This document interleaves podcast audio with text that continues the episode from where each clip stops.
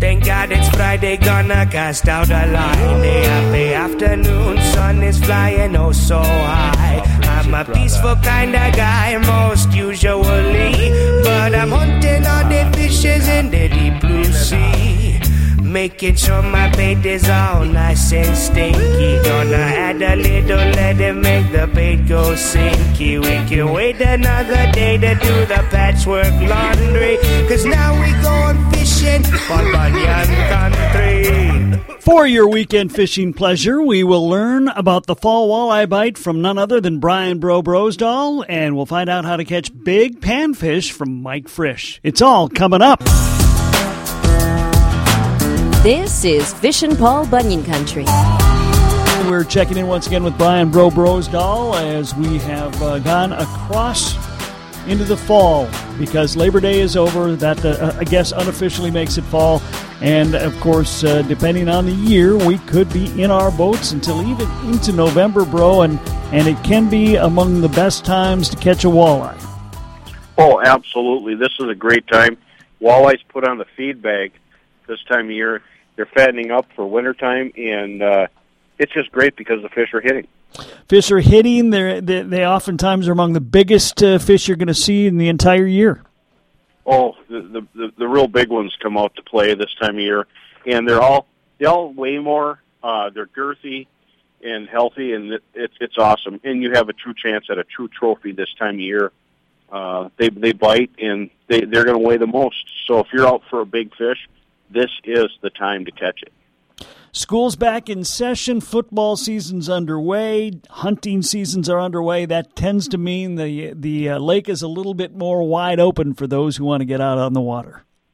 Oh, absolutely. And right now, uh, plastics will work. Smelt minnows on a slurp head, jigged aggressively in the surviving weeds. Uh, fish love to eat those those plastics. Uh, it triggers them. Um, small fish, you go on numbers. Puppet minnows from Northland Tackle, jigged aggressively, uh, will trigger the bites. Perch patterns, blue chub, uh, all that stuff works good, uh, and it gets a lot of numbers of smaller fish. Um, and then, you know, the live bait, large minnows work exceptionally well. They get harder to get, but the minnows last longer because it's cooler. Um, keep them in an aerated bucket like a, a big Frabill bucket works really well. Um, and hook them on a roach rig super glow hook, uh, rock runner bottom bouncer, and, and a six foot lead works really well. Some some cases longer, some cases shorter. If you're getting tangled or the minnows are running you under stuff, go with a shorter leader. There's times I've used them two and a half to three feet long in uh, obstructed areas. Um, jigging a minnow, that's the best part. Jigging a minnow comes back into play, and it is by far my favorite way to fish. As well as I hear a lot of people love fishing with a jig and a minnow. Fill the bite, set the hook, and it's a simple way to go. The other thing that's e- that makes life easier as fall wears on, is especially if you're willing to go out there when it's cooler with where your multiple layers is, you know, walleyes are weed relating creatures. There's fewer and fewer weeds that are still alive. It's easier to to figure out where they're going to be. Oh, absolutely, and and there's you know this is the time to find the the greenest weeds, but you know they're they're dying off, and there's a lot of dead weeds all over the place. But they will be in the weeds. The weeds that face the the deepest, steepest breaks, uh, healthy, tall uh, weeds with good plume. They'll be on the edges, and sometimes just the weeds where they stratify, where there's there's a good weed line, but there's some weeds that grow it a little farther. So a lot of times, the biggest walleyes will be on the deepest edge that you can find, and uh, just awesome. Any place that's got a break or uh, you know river riverbeds, old riverbeds and channels on a lot of our lakes come into play, and uh, finding these edges works really well. Rocks near the weeds and uh, shoreline connected points start becoming players. And what I mean by shoreline connected points, not just small points. Some of these shoreline connected points um, might go out on the lake three miles on big lakes like Winnie, Leech, Cass. Uh, these are large spots, Bemidji. Some of them go all the way across the lake but the fish return to these areas and um, you know in the past it was mostly deep water but now it's becoming a weed weed bed bite and uh, uh, clam beds any kind of structure uh, works really well And with the advent of uh, Lake Master, uh, the A spots get hit a lot. Sometimes the B spots are good. Inside turns and points in uh, windswept areas become hot again. More with Bro on catching fall walleyes later, but next we talk catching big panfish with Mike Frisch. Some people fish, some people don't. Those people are clueless. This is Fishin' Paul Bunyan Country. You're listening to Fishin' Paul Bunyan Country.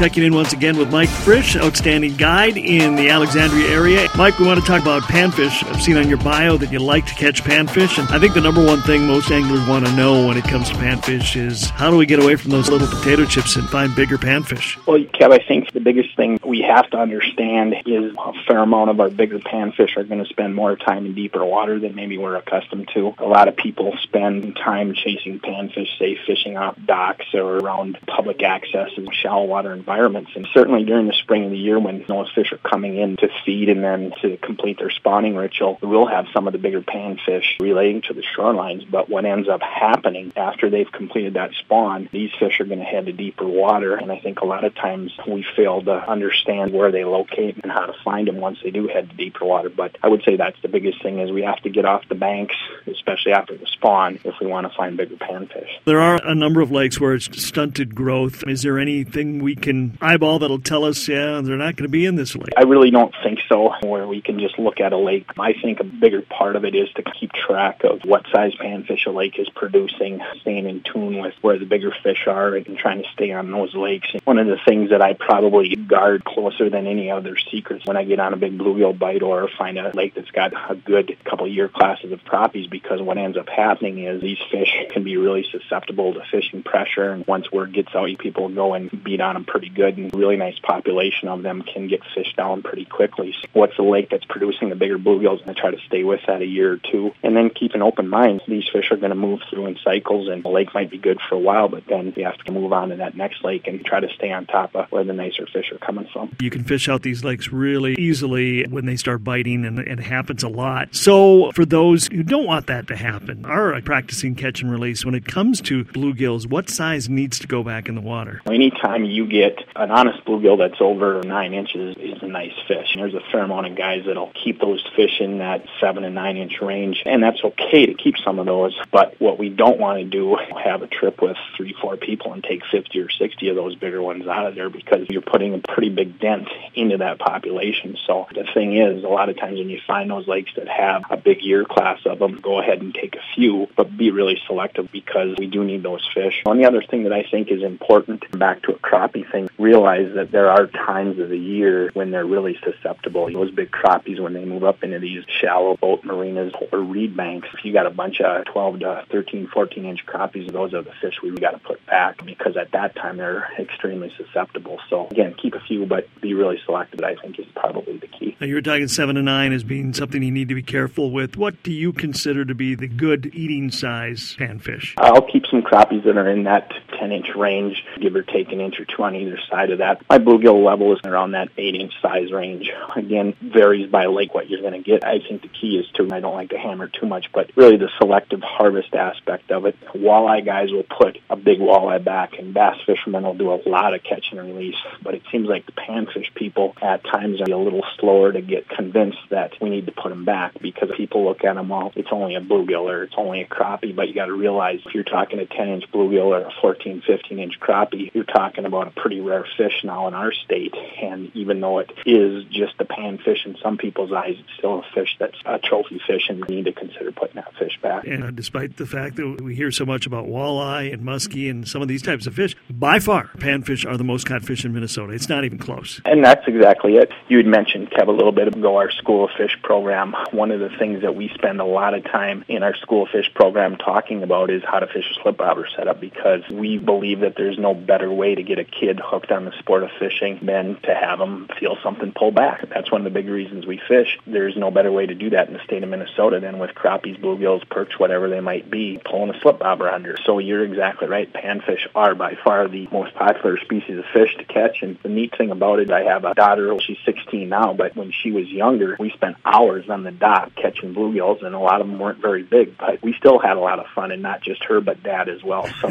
even though panfish, sometimes we as anglers, especially when we get into our tournament game and all these different things, we start looking them at as a secondary fish. They're really not. They're one of the neatest fish. They're numerous, and they do taste good, and even a small bluegill puts up a pretty good fight. Well, when we're out looking to catch bluegills, what should we be throwing in front of them? Early in the season, that whole bobber thing is a good way to go about it. Jig with a waxworm portion of a night crawler, a small panfish leech, whatever. That setup underneath a bobber is a great way to catch them. I think the biggest mistake we use a bobber that's too big. You know, we're talking about a small fish that gets spooked easily by the buoyancy of a big bobber. So using a bobber that barely floats that the fish can pull under the water really easily is important. Once these bigger fish move out, I'll catch them two different ways. I'll use a small jig with a small impulse grub works great. I'll do one of two things. I'll either cast and retrieve along a weedy point where I've located a school of fish, or I'll use a 16th ounce jig. I'll use that small grub tail and I'll cast it out behind the boat and use my trolling motor to troll along the outside edge of the weed line until I locate a school. But that little grub tail is a great way to cover water in the summer and to locate some of those schools of bluegills. I know that you're a multi-species guide, and do you get any specific requests for I want to go pan fishing, or is that more in the realm of what we talked about a little earlier this year about we want action? At times I do get those requests, and most of the time it's when kids are involved.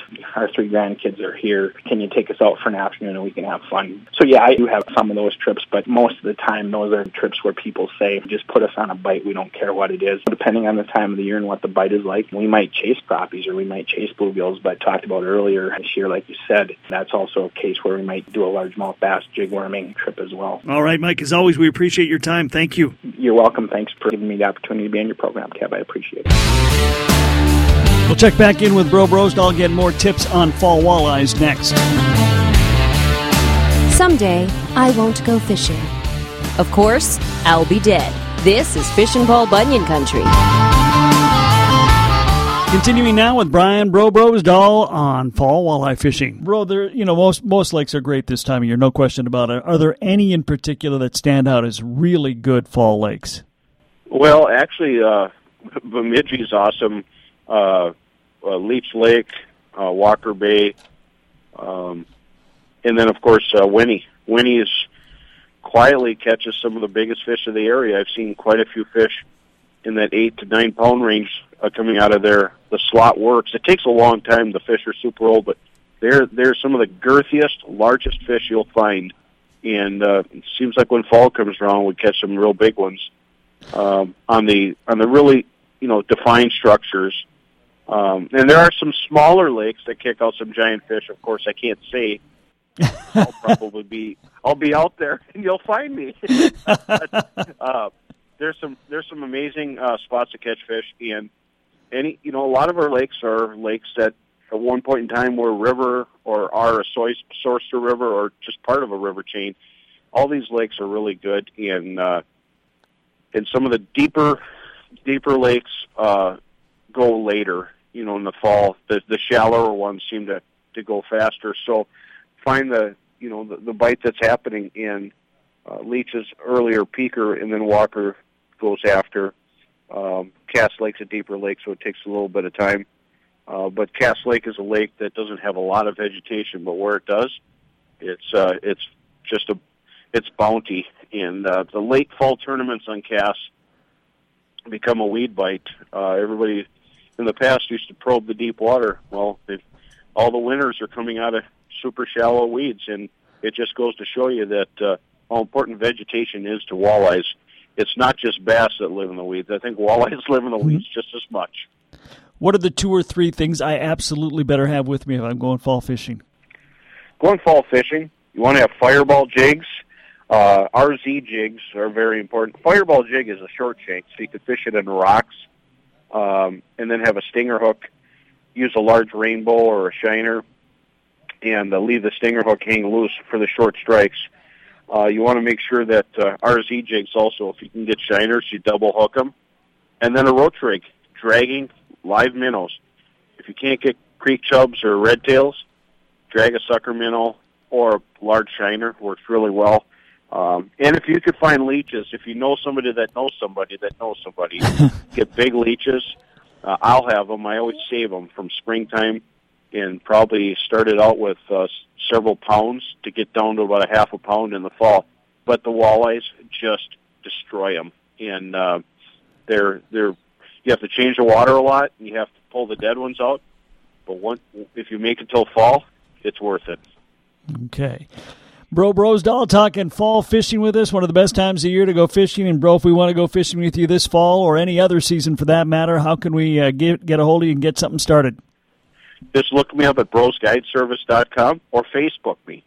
Bro, we appreciate your time. Thanks much. Thanks for having me. Time to get outside and get fishing. The weekend is here. Good luck. Fish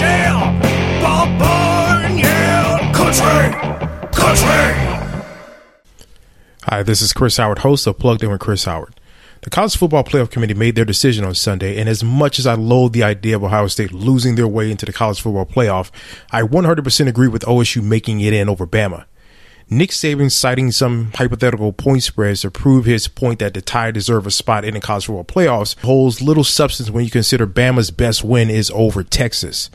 No, the committee got it right. TCU had a great season with far more ranked wins than Bama and didn't deserve to lose their spot after playing a surging Kansas State in a championship game. And Ohio State, while not playing some of their best ball later in the season, was still 12 0 until they came face to face with my Wolverines. While the college football playoff system isn't nowhere near as good as it could be, it's better than what we had. And in a few years, it will be better for all of college football. Hi, this is Chris Howard, host of Plugged In with Chris Howard. Get the latest odds and trends for every professional and amateur league out there. From football to basketball to soccer and esports, we've got it all at betonline.net. And if you love sports podcasts, you can find those at BetOnline as well. And don't forget BetOnline for the NHL, MMA, boxing, and golf.